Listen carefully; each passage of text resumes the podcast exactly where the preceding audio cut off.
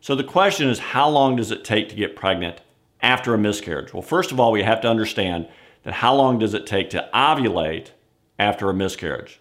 The answer is four to six weeks. Now, any woman that ovulates potentially can get pregnant.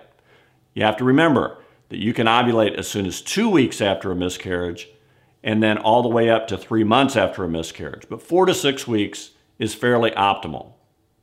Now, should you get pregnant in that time period? And the answer is probably not. What do I mean by that? If you get pregnant too soon after any pregnancy, whether it's a full term pregnancy or a miscarriage, you increase your chances for a miscarriage in the next pregnancy. The pregnancy loss rate, the miscarriage rate, is one in five for most women. If you get pregnant too soon after a pregnancy, your pregnancy loss rate is higher. So it's higher than 20%. It's higher than one in five.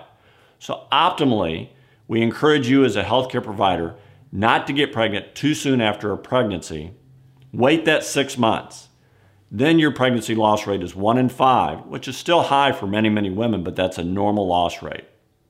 We encourage you to contracept or discuss that with your healthcare provider to wait that six months before you get pregnant. I hope this was helpful. This is a very emotional subject, and many women, when they lose a pregnancy, want to be pregnant tomorrow. But that's not what's best for you as a pregnant woman or for a future pregnancy. I hope this was helpful. I encourage you to come to our company, Pearently. Click the link below. We will provide you with a large amount of information that will help you moving forward. Have a great day.